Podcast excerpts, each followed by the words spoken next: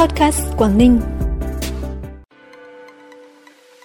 Hiệp hội Doanh nghiệp tỉnh, tự lực tự cường, đoàn kết đổi mới sáng tạo, hội nhập và phát triển bền vững. Đại hội đồng Diễn đàn Du lịch Liên khu vực Đông Á sắp diễn ra tại Quảng Ninh.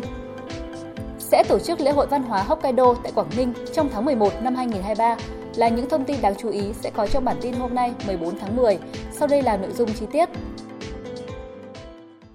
Thưa quý vị và các bạn, phát biểu tại phiên làm việc ngày hôm nay của Đại hội Hiệp hội Doanh nghiệp tỉnh lần thứ 3, nhiệm kỳ 2022-2027, đồng chí Nguyễn Xuân Ký, Ủy viên Trung ương Đảng, Bí thư tỉnh ủy, Chủ tịch Hội đồng Nhân dân tỉnh, đánh giá cao và biểu dương những kết quả đạt được, nỗ lực cố gắng vượt bậc của Hiệp hội Doanh nghiệp tỉnh, cộng đồng doanh nghiệp trong nhiệm kỳ vừa qua, đóng góp rất quan trọng vào sự phát triển của tỉnh Quảng Ninh. Đồng chí Bí thư tỉnh ủy cũng đề nghị Hiệp hội Doanh nghiệp tỉnh cần tiếp tục đồng hành với chính quyền các cấp, hỗ trợ tích cực có hiệu quả đội ngũ doanh nhân, mở rộng quy mô, nâng cao trình độ quản trị doanh nghiệp theo chuẩn khu vực quốc tế, nâng cao năng suất, chất lượng, hiệu quả, sức cạnh tranh của doanh nghiệp, khuyến khích phát triển doanh nhân khu vực nông thôn, hỗ trợ phát triển doanh nghiệp nhỏ và vừa. Từ ngày 25 đến ngày 27 tháng 10, Đại hội đồng Diễn đàn Du lịch Liên khu vực Đông Á ITOP lần thứ 17 năm 2022 sẽ diễn ra tại Quảng Ninh với sự tham dự của đại diện 10 quốc gia thành viên. Đại hội đồng Diễn đàn Du lịch Liên khu vực Đông Á ITOP lần thứ 17 năm 2022 gắn với lễ kỷ niệm 20 năm thành lập ITOP sẽ được tổ chức tại thành phố Hạ Long, Cẩm Phả và huyện Vân Đồn với chủ đề Sự phục hồi của du lịch khu vực Đông Á trong kỷ nguyên bình thường mới. Dịp này, nhiều hoạt động được tổ chức như các hội nghị chuyên đề, các phiên họp ban thường trực ITOP, họp song phương, khảo sát, giới thiệu quảng bá du lịch. Và điểm nhấn là ra tuyên bố chung Đại hội đồng ITOP lần thứ 17, đưa ra các khuyến nghị về nâng cao hiệu quả hợp tác du lịch giữa các tỉnh thành viên ITOP trong kỷ nguyên bình thường mới. Tại buổi làm việc giữa đồng chí Nguyễn Tường Văn, Phó Bí thư tỉnh ủy, Chủ tịch Ủy ban Nhân dân tỉnh Quảng Ninh và ông Takebe Sutomu, cố vấn đặc biệt Liên minh nghị sĩ hữu nghị Nhật Việt và đoàn đại biểu tỉnh Hokkaido, Nhật Bản để thúc đẩy quan hệ hợp tác giữa hai tỉnh trong thời gian tới. Hai bên thống nhất tổ chức lễ hội văn hóa Hokkaido tại Quảng Ninh trong tháng 11 năm 2023 và ký kết biên bản thống nhất về việc thành lập ban tổ chức lễ hội văn hóa Hokkaido tại thành phố Hạ Long. 9 tháng năm 2022, lĩnh vực nông lâm ngư nghiệp trên địa bàn tỉnh chịu ảnh hưởng mạnh do giá vật tư, nguyên liệu đầu vào tăng cao, chi phí sản xuất lớn, ảnh hưởng trực tiếp đến hoạt động sản xuất, tiêu thụ các sản phẩm nông lâm sản và thủy sản.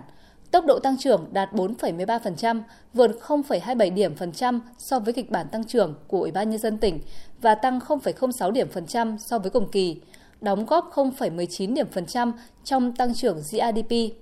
Để phấn đấu tốc độ tăng trưởng kinh tế GDP khu vực nông lâm nghiệp và thủy sản cả năm 2022 ước đạt và vượt 4,5%, ngành nông nghiệp đạt mục tiêu quý tư tăng trưởng đạt 0,68%, trong đó sẽ tập trung vào sản lượng khai thác và nuôi trồng thủy sản. Ngành nông nghiệp điều chỉnh tăng 2 chỉ tiêu cả năm 2022 có dư địa tăng trưởng gồm sản lượng gỗ và sản lượng nuôi trồng và đánh bắt thủy sản, giảm chỉ tiêu sản lượng lương thực có hạt.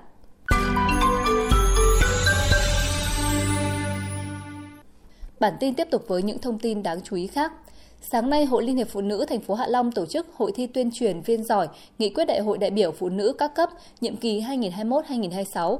Với sự chuẩn bị chu đáo, bám sát nội dung nghị quyết Đại hội phụ nữ các cấp, các đội thi đã nêu và phân tích được những điểm mới trong phương hướng nhiệm vụ của nghị quyết Đại hội phụ nữ toàn quốc và nghị quyết Đại hội phụ nữ các cấp nhiệm kỳ 2021-2026, đồng thời xử lý tình huống tốt, thể hiện kiến thức, nghiệp vụ công tác hội, các kỹ năng cần thiết của tuyên truyền viên.